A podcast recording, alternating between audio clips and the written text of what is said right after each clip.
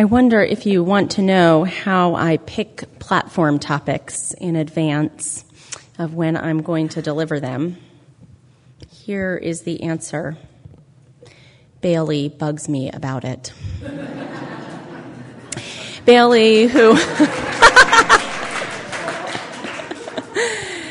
Bailey, who, as many of you know, is our chorus director, seems to be under some sort of impression that she needs to program music more than, you know, like, what, 12 hours in advance. And so, especially on chorus Sundays, it seems, although not entirely, it's like she cares about the music every Sunday weeks in advance of a platform, she will start sending me emails or Facebook messages or texts where she'll stop me in the hall in the office and say, So, what are you going to talk about on November 2nd, huh? Do you know yet? Huh? Huh? Was that good? That's pretty good Bailey, I thought. That's not bad. Thanks. What, she said, lo, these many weeks ago, what do you have to say about beauty?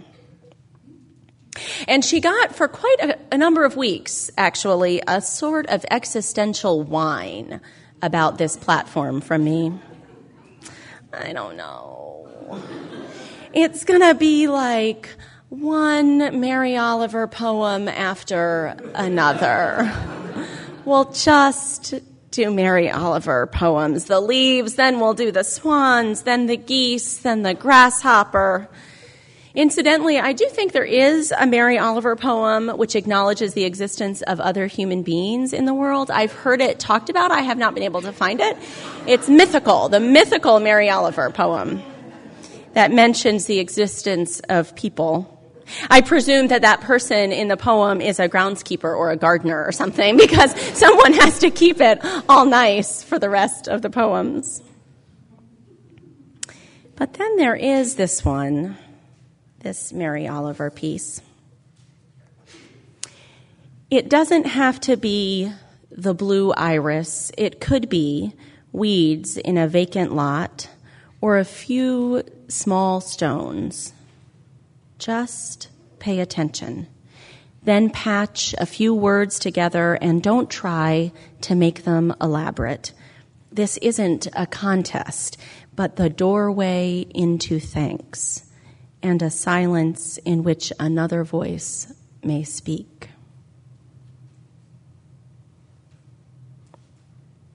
So, listen, I don't really hate Mary Oliver. Actually, I like her. I am from upstate New York. You know, we wore wool sweaters and walked around. It's just that sometimes I feel like we think that for something to be beautiful, capital B, it has to be, if not a blue iris, which would be ideal, obviously, at least weeds in a vacant lot, picturesque in their spareness, you know or a pile of small stones, but not just any pile. I mean, I have piles of small stones in my backyard, and they're not the stones Mary Oliver's talking about. It has to be a certain kind of beauty. And let's let's be honest, shall we? Because you know, beauty equals truth and all of that. The beauty we're talking about, the beauty Mary Oliver is talking about, the blue iris or the small stones just so, or the geese, or any other of a huge variety of deeply poetic images. I don't mean to pick on Mary Oliver, who by all accounts is actually a lovely person and does write beautiful pieces.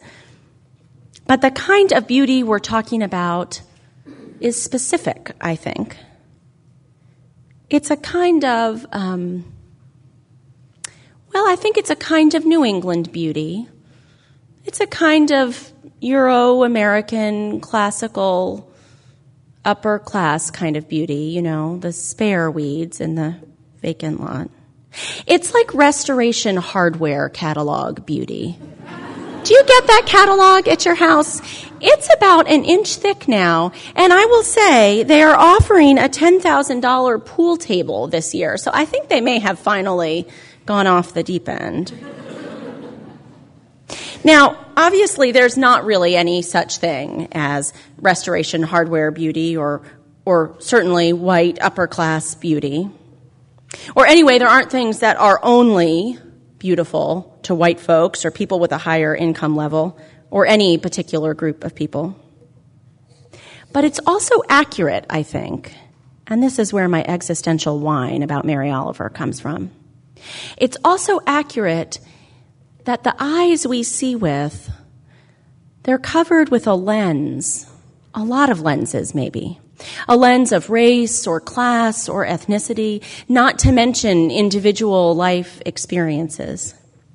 Even we who pride ourselves on being free thinkers and iconoclasts, we too are caught up in what is considered beautiful by society as a whole. What we are told to believe is beautiful. That spare restoration hardware, no color in that catalog. You notice that? It's all gray. I'm sorry, I really, the restoration hardware catalog was a little much for me. I watch Project Runway. Any of the rest of you? Really? Only a couple? Are you kidding? It's a great show. So I watch Project Runway. It's on Lifetime now. It used to be on Bravo, moved over. Not sure about that. And I'm always fascinated. It, I like it because there's really an element of just kind of talent and artistry in it. You know, there's a little bit of drama, which is mostly annoying, but mostly it's about people doing things I could never possibly do. You know, with talent I can only begin to imagine. But it bugs me too. I like about Project Runway that either by design, so to speak, either, either by design or simply by happenstance, they have contestants who are from many countries, many races, many ethnicities. It's a relatively, um, a relatively diverse group of designers that come together at the very beginning. But I feel like as they narrow those designers down, as they look at each look that goes along, they miss a huge part of the conversation they could be having. They talk about different preferences, and there's always a, a trio or a quartet of judges that might like different looks. But, but they also have conversations about taste level. Nina Garcia says that all the time. I worry about the taste level, she says. And I wonder, well, whose taste exactly? What do we mean by taste level, you know? There was a contestant on this last time. Um, uh, uh, now I'm worried I'm going to spoil Project Runway if anyone's behind it. Anyway, there was a contestant on this last time. Well, it's okay. Um, who was an African American woman. She was from Detroit, and um, and she actually, she made it really far in the competition, and so she got to design one of the really big shows. And, um, and you know the, the the the different collections were all different from each other because they were done by different people and and and you know they had different design aesthetics and different ideas. But i noticed with her as i often notice with their designers who are people of color that there's more than the usual conversation. Well who's the girl you're designing for? That's what they'll say what, who's your girl, do you think? Now, no one has the conversation. Could it be that part of what we're reacting to is that fashion, what we, what we call beautiful, what we call taste level, is a white industry largely? That the fashion that we have here in America is a particular narrow kind. They never have that conversation. No, they talk about taste level. They ask who, who's that girl that you're designing for? And sometimes I just want to throw like a sock. I'm usually folding laundry. So I just want to throw a sock at the screen and say, you know, maybe people other than Heidi Klum like to wear clothes. maybe there are people who don't look exactly like Heidi Klum looks. That might be the girl. So there's a conversation about lens that they're missing there, I think. Now, who cares, right, about Project Runway? I mean, we're just talking about fashion or poetry, maybe, in another context, or music. The importance, I think, is because beauty, and fashion is a kind of, of beauty, right? Beauty has gotten all tied up with other things in our society. You know the quote from Keats truth is beauty and beauty truth. That's all you need to know. And then Ralph Waldo Emerson did one better and said truth, beauty, and goodness are all one and the same. That's a lot to put on beauty, truth, and goodness also in the same package. Even Albert Einstein refers to those three together, truth, beauty, and goodness. And so what we see as beautiful takes on, I think, even more meaning, more freightedness. I am especially interested in this when I think about how it plays out for our community and for communities like ours, liberal, religious, and humanist communities. When we think about diversity, about multiculturalism, about aesthetics and music, about who we are, what we look like, and what we sound like like many communities, we talk a lot about wanting to be a more diverse community, wanting to have our demographics reflect more closely our neighborhood's demographics or our city's demographics, wanting the richness of relationship that comes from that, the richness that a more diverse demographic would bring to our community, more diverse people. But what it would also bring, I suspect, is more variety of aesthetic preferences, more different ideas of what it might mean to have a beautiful platform service. I'll give you an example that isn't exactly about beauty and it's not really fitting along cultural lines either, but whatever, I like this example, so you have to listen to it. And that's clapping. The number of conversations I have had with people about clapping in platform, and I know that that conversation started about 35 years before I got here. Maybe 40, maybe longer. There used to be a line in the program that I hear about, you know, that said that there was no clapping allowed at Wes because it was a religious service and it disrupted it. This was many, many, many years ago. I mean, we're talking, you know, 40, 45 years ago.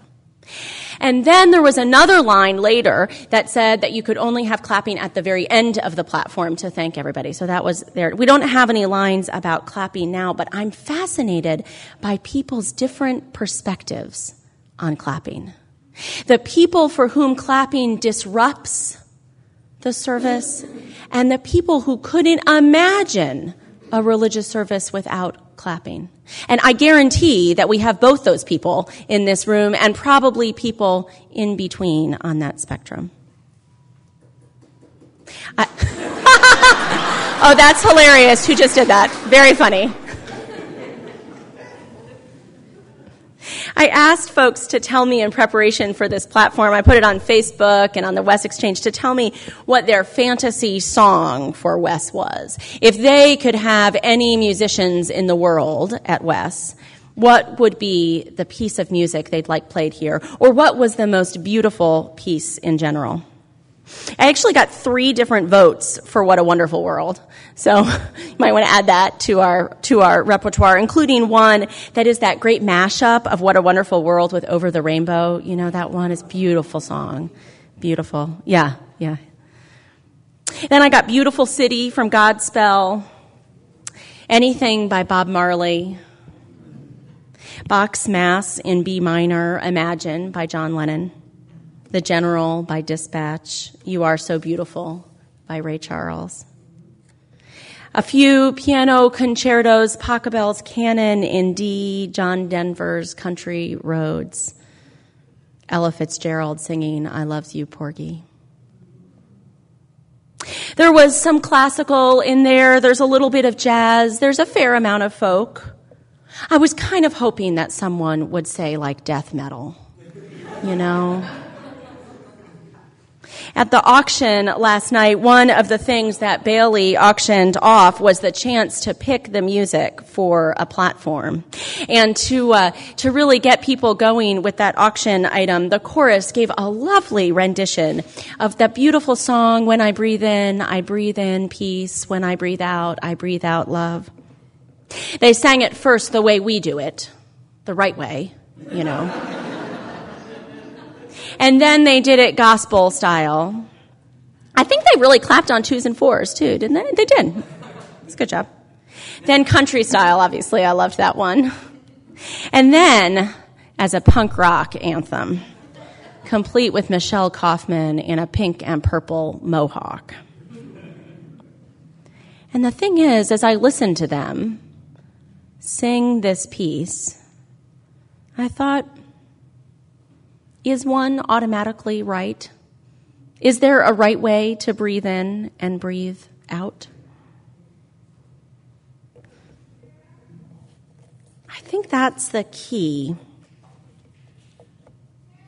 The thing is, we see beauty as the thing to aspire to, the thing we're all supposed to be shooting for, one way or another, to embody it or to create it around us.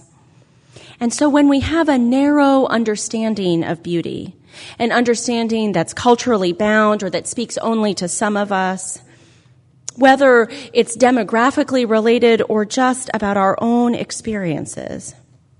When we have a narrow understanding of beauty, then we end up leaving out a lot of the world in that definition. And our definition of us gets smaller too, I think. In the month to come, we'll be talking about beauty as it relates very personally for us. Our own sense of our own beauty, beauty in our bodies and the bodies of others, and how to expand that understanding. That's in two weeks. Then next week, before that, you'll hear from several Wes members talking about where they find beauty in unexpected places. All of this has to do with the idea that beauty is in the eye of the beholder, or as philosopher David Hume put it, beauty in things exists in the mind which contemplates them. Kind of a nicer version, isn't it? So what I've been thinking about is how complicated that mind, that contemplating mind, really is. How many layers there are in it for each of us. And how the wise person will not just contemplate the beauty that it sees, but think about why it's beautiful to us. And the wisest person, perhaps, will seek to understand, really understand that which is beautiful to another. The reason, the reason why it's wise comes back to that truth, beauty, and goodness thing. Because if beauty is truth, then it's both exhilarating and also scary to expand our understanding of it, to allow in as many versions of it as possible. Think back to that punk rock version of breathe in, breathe out. Well, what if Wes was all punk rock music all the time? There's a Presbyterian church that does only punk rock for their services. What if it was all gospel or all country? that would be nice. would you find it beautiful? Would someone else? There's a Unitarian Universalist congregation in Tulsa, Oklahoma, of all places. Actually, it's a really big congregation, I think, because in some ways it is the liberal place to go in Tulsa, Oklahoma. So there it is, and it was just like any, you know, Unitarian Universalist congregation until a few years ago. It was majority white, and um, uh, you know, uh, they did a lot of Mary Oliver poems, and um, they had a chorus that sang, you know, Mary Oliver poems set to music, and so it was great, great congregation. So then, this guy who, who led an African American, majority African American congregation, evangelical style, you actually might have heard of him, Bishop Carlton Pearson. He was on This American Life. He had, also in Tulsa, you know, uh, he had a conversion experience and decided that he was a universalist, really. And so he lost 800 members of his congregation. That was kind of a bummer. But he still had a couple of hundred. But he wanted to spread his message out further in the world. So instead of keeping that smaller congregation together, he said to his congregation, okay, I'm going to join All Souls, Tulsa, the Unitarian Universalist congregation, and I hope that you'll come with me. And as part of the deal, the senior minister at All Souls, the UU congregation, the senior minister hired his praise band. So then you had a Unitarian Universalist congregation, no longer majority white, that had a chorus that sang Mary Oliver poems set to music, very beautiful, antiphonal, kind of a choral thing, and a praise band. And they started to explore what happens with the message when the music is wildly different. They began to explore who we are. Does it matter how you sing if the words are the same?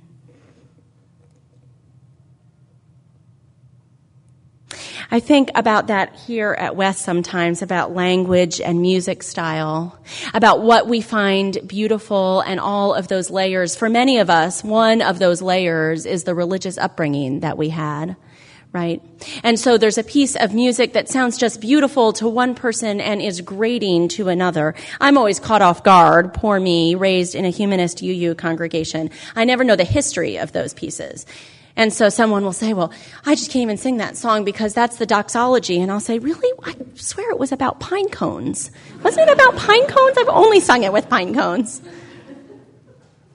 If I were picking the music every Sunday to be what's most beautiful to me, we would have on loop a mix of Alison Krauss doing gospel and bluegrass, Ani DiFranco, and Dar Williams. Endless loop, really. You would learn a lot about me. You'd hear a lot of profanity too. Oh, Ani. and I might be happy, but I wouldn't get to learn about anybody else from that music. I wouldn't get to hear something different, something that isn't quite beautiful to my ear, but that someone else listens to with tears streaming down their face. And so we work in a community like ours to hear what it is that might be beautiful to someone else. Because they have a different history around that particular piece of music, or a different cultural context, or just a different ear or eye than we do. And it's not just because we want to be able to share in the beauty, but because we want to be able to share in the truth, in the goodness that they see there. Frederick, the little mouse in our story this morning, gathered stories and colors and rays of sun and words. He gathered beauty because he knew that beauty can keep you alive in the cold. That truth and goodness can keep you alive. It's time for another Mary Oliver poem. This one's called The Swan. Did you too see it drifting all night on the Black River? Did you see it in the morning rising into the silvery air? An armful of white blossoms, a perfect commotion of silk and linen as it leaned into the bondage of its wings, a snowbank, a bank of lilies biting the air with its black beak. Did you hear it? Fluting and whistling, a shrill, dark music like the rain pelting the trees, like a waterfall knifing down the black ledges. And did you see it? Finally, just under the clouds, a white cross streaming across the sky, its feet like black leaves, its wings like the stretching light of the river. And did you feel it in your heart how it pertained to everything? And have you too finally figured out what beauty is for? And have you changed your life? Toni Morrison wrote in The Bluest Eye Beauty was not simply something to behold it was something one could do. And years and years and years before that, Rumi wrote, Let the beauty we love become the good we do. Have you finally figured out, too, what beauty is for? That's the thing, I think. It has to be for something. It has to be the kind of beauty that connects you to another person, or the kind that breaks your heart, or beauty that provides the vision of the world you wish for, the world you seek to create, or beauty that reminds you of grace or possibility or hope or the unexpected, beauty that gets you through the cold winter. beauty that tells you something about who you are and who someone else is, too. That tells us what the world is altogether. I close with a poem from Pat Main Ellis. The title is Scientists Find Universe Awash in Tiny Diamonds. With an asterisk, quotations, and that's one of them, found in a newspaper clipping on the subject. But haven't we always known? The shimmer of trees, the shaking of flames, every cloud lined with something, clean water sings right to the belly, scouring us with its purity. It too is awash with diamonds. So small that trillions could rest on the head of a pin it is not unwise then to say that the air is hung close with diamonds, that we breathe diamond, our lungs hoarding, exchanging, our blood sowing them rich and thick along every course it takes. Does this explain why some of us are so hard? Why some of us shine? Why we are all precious? That we are awash in creation, spumed with diamonds, shot through with beauty, that survived the deaths of stars.